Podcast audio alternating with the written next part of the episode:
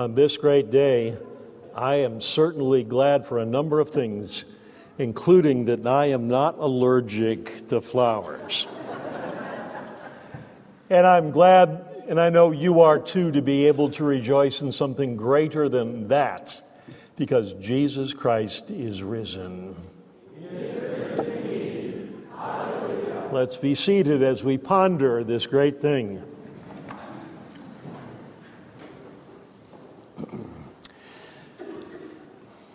All Lent long, we've been looking at a prayer, the prayer that Jesus taught and gave us to pray.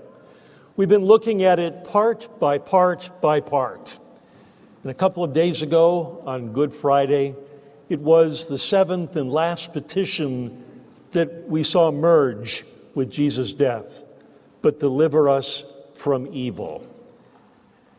Is this the end of the prayer? A question. Is this the end of Jesus? No. No. Either, both, no, because Jesus Christ is risen. Is risen indeed. Uh, get used to it, folks. get used to it. You know, there have been throughout history a number of life changing, world changing events. I can't help but think about the Reformation of the Christian church. It came long time ago, most important to get Jesus back in focus, all of him. And, and with that was a world changing event, not just for the Reformation's message to come clearly out but the printing press also changed everything, everything about the world in communication. So did World War II. Changed a lot of lives, many, many lives. In 9 11, to be sure, our lives were changed, maybe even for a long time. And speaking of a long time, and change, not too long ago, COVID COVID 19 hit, and it hit hard.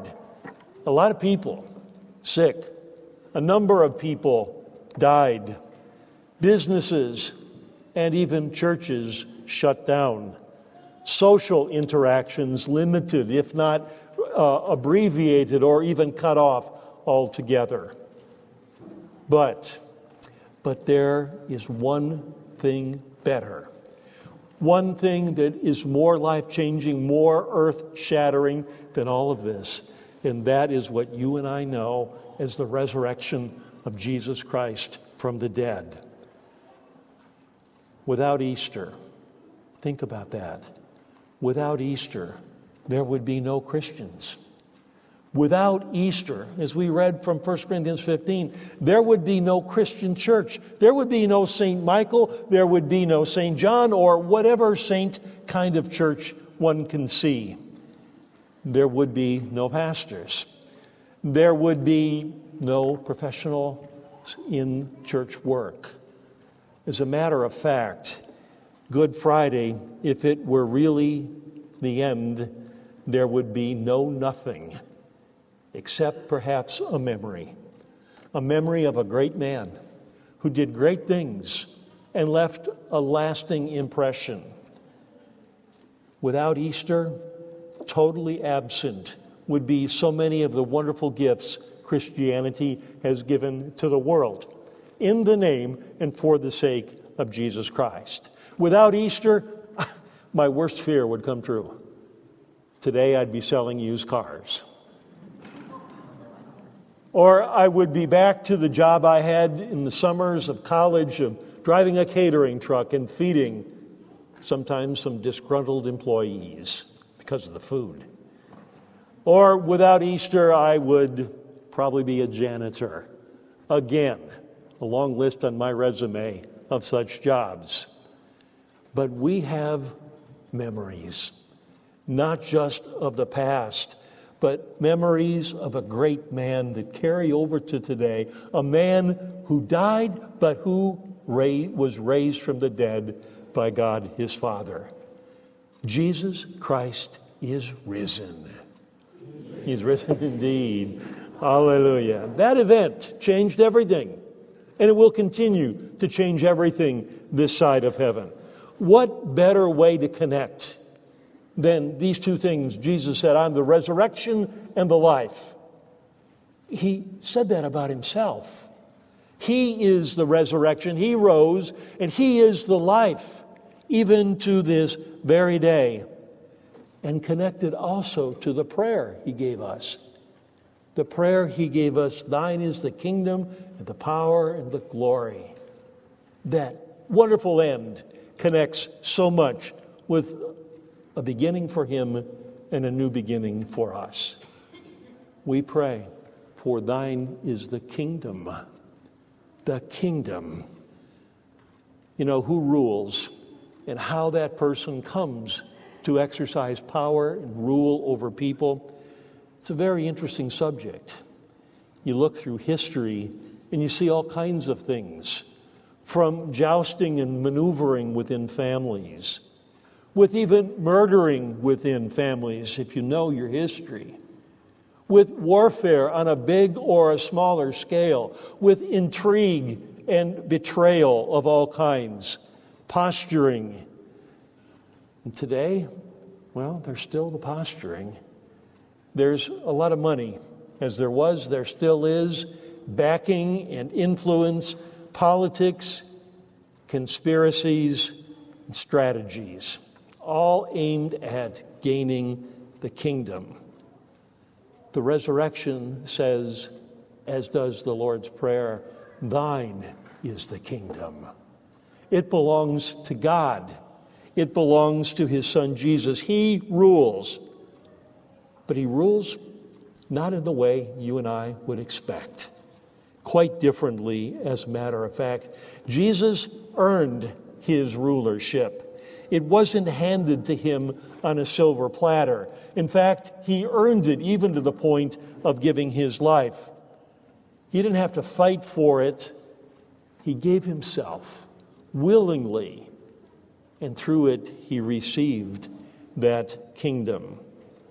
An impact that resulted in him opening the kingdom of heaven to all believers, the kingdom where he rules. Let me say it again Jesus rules, but not as expected. In his case, the expectations were low, too low, much too low. The hopes in Jesus' day would be that he would overthrow the Romans who occupied the nation of Israel, that Israel would rise and he at the very top of that new kingdom. But it's not how it worked out. Slowly but surely, people began to understand. And now, the kingdom, it's His.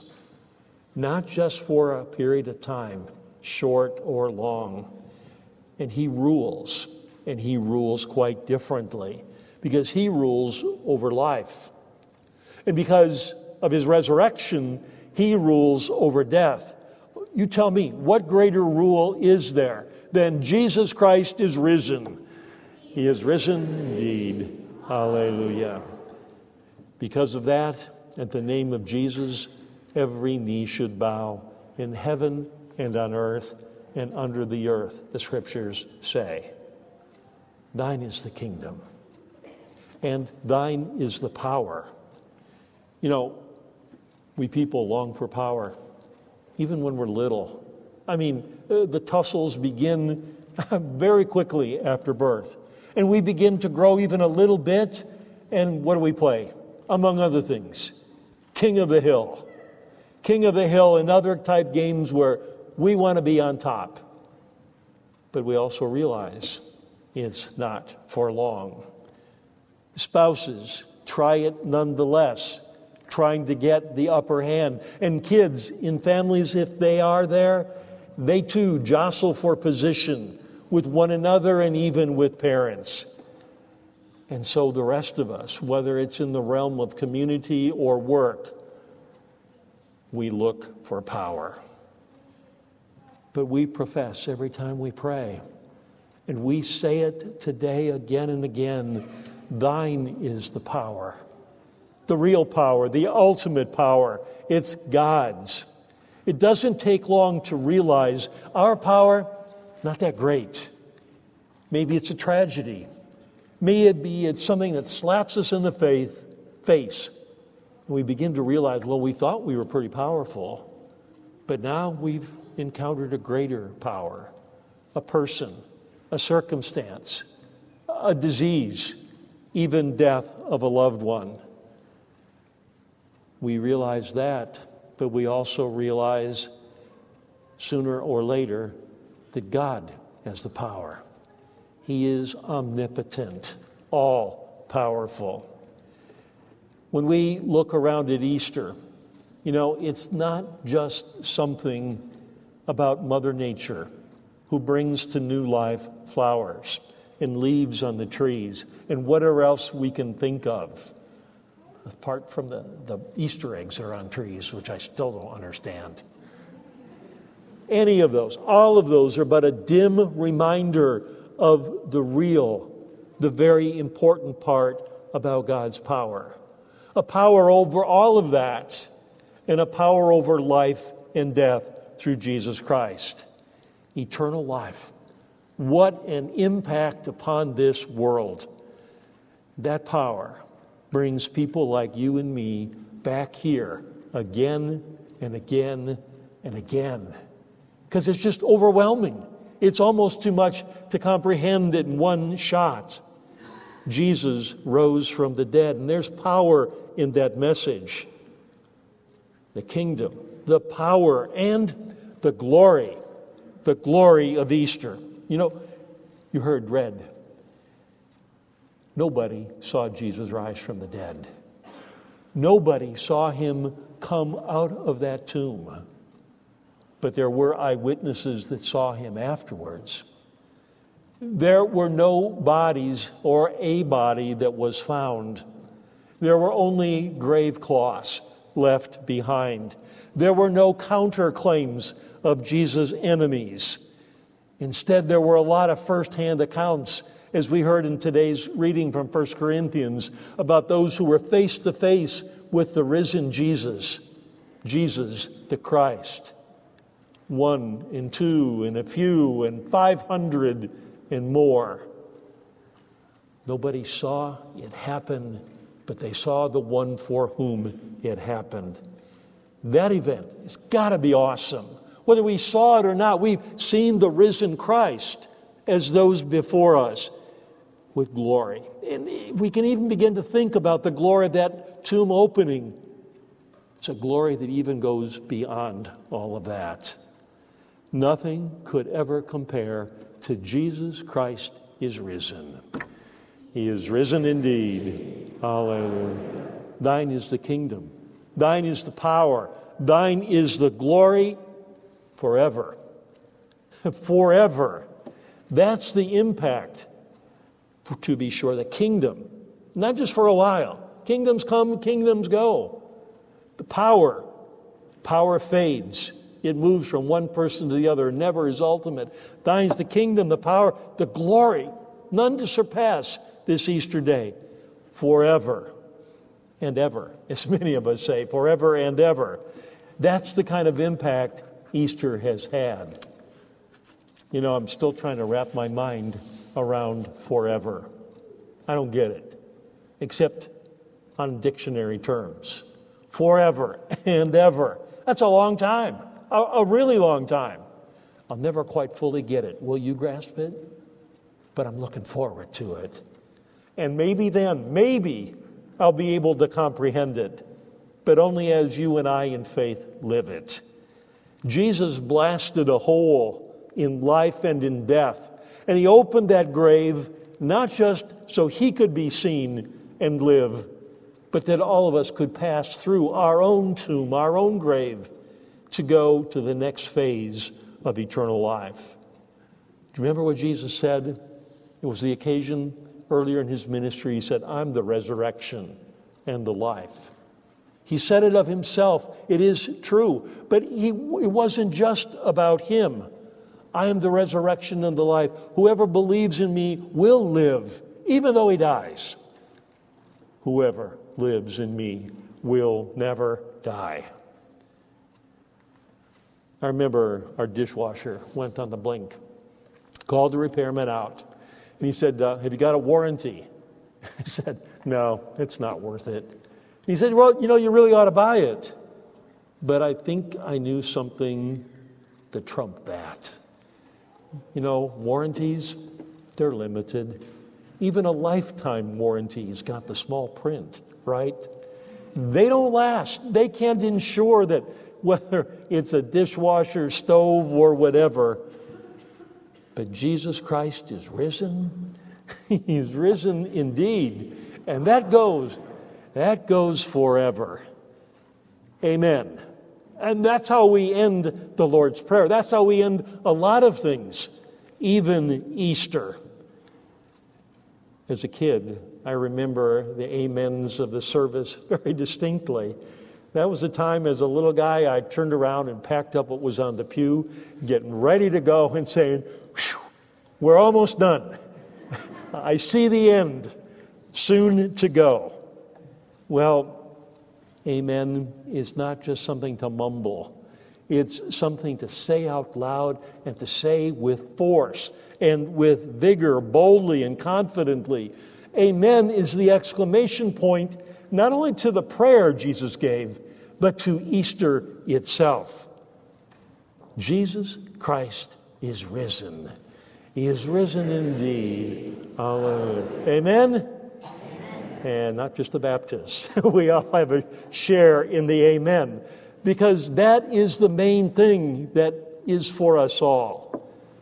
It's a fitting statement for both the Lord's Prayer and for Easter. The greatest thing that has changed all of history and always will be number one. Today, we celebrate two things. We celebrate the epitome of Jesus' life, his ministry, and his ultimate payment for our sins and the sins of the world, his completed mission. We also celebrate the last part of the Lord's Prayer that we've been looking at for so many weeks now. I think the two go together and go together very well. Powerful, meaningful kind of way. All for one big new beginning. Beginning at that grave, open, with Jesus alive, and the promise of life for us. Because Jesus Christ is risen. He is risen indeed. So let's speak of our faith as we stand. Amen.